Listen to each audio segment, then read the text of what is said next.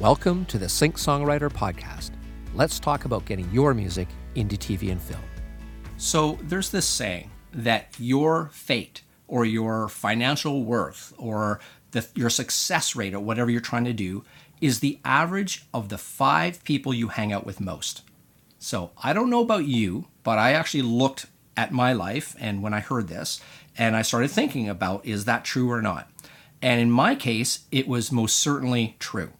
Um, when I was getting into music production, for example, I tried to work with A-listers. You know, I tried to hang out with producers and engineers who were better than I was. You're learning things from them, you're absorbing things. Like it's not just about them telling you, for example, here's how you do something and you writing it down. I mean, you can get online and you can dig around and find stuff like that.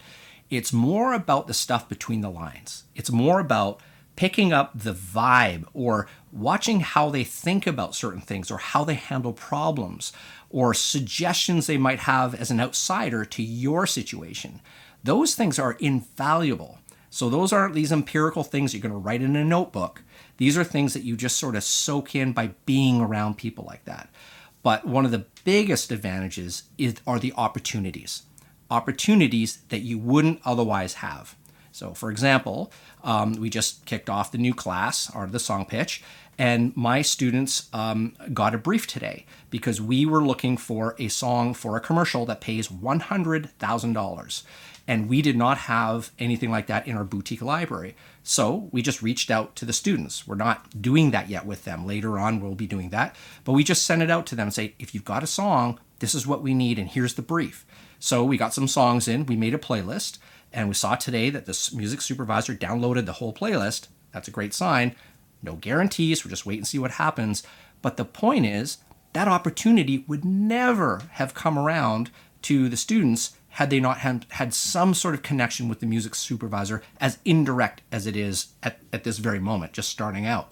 So when you're going forward, when you're doing the things that you're going to do this year, make sure that you try to think about where do I want to go and who are some of the people that are in that circle who I also identify with that I can form friendships with that that you can I can bring something to the, to the table with them.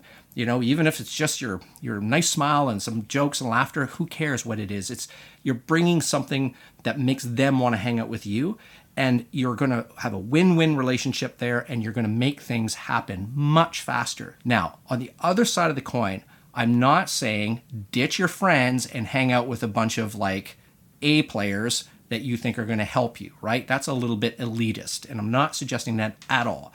I've got lots of friends who are not even in music, who, who I love for different reasons, and it has nothing to do with like how are they going to help me or how how is it going to serve me, right? The whole idea is that you need in relationships, you're supposed to be win-win, right? Serving each other.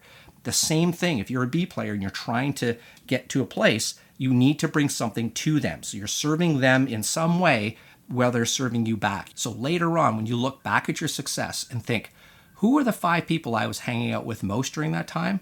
You may be surprised. If you want to discover more about how to get your music into TV and film, go to syncsongwriter.com. You can also download my free step by step guide that shows you how to connect with the right people in TV and film just visit syncsongwriter.com backslash guide.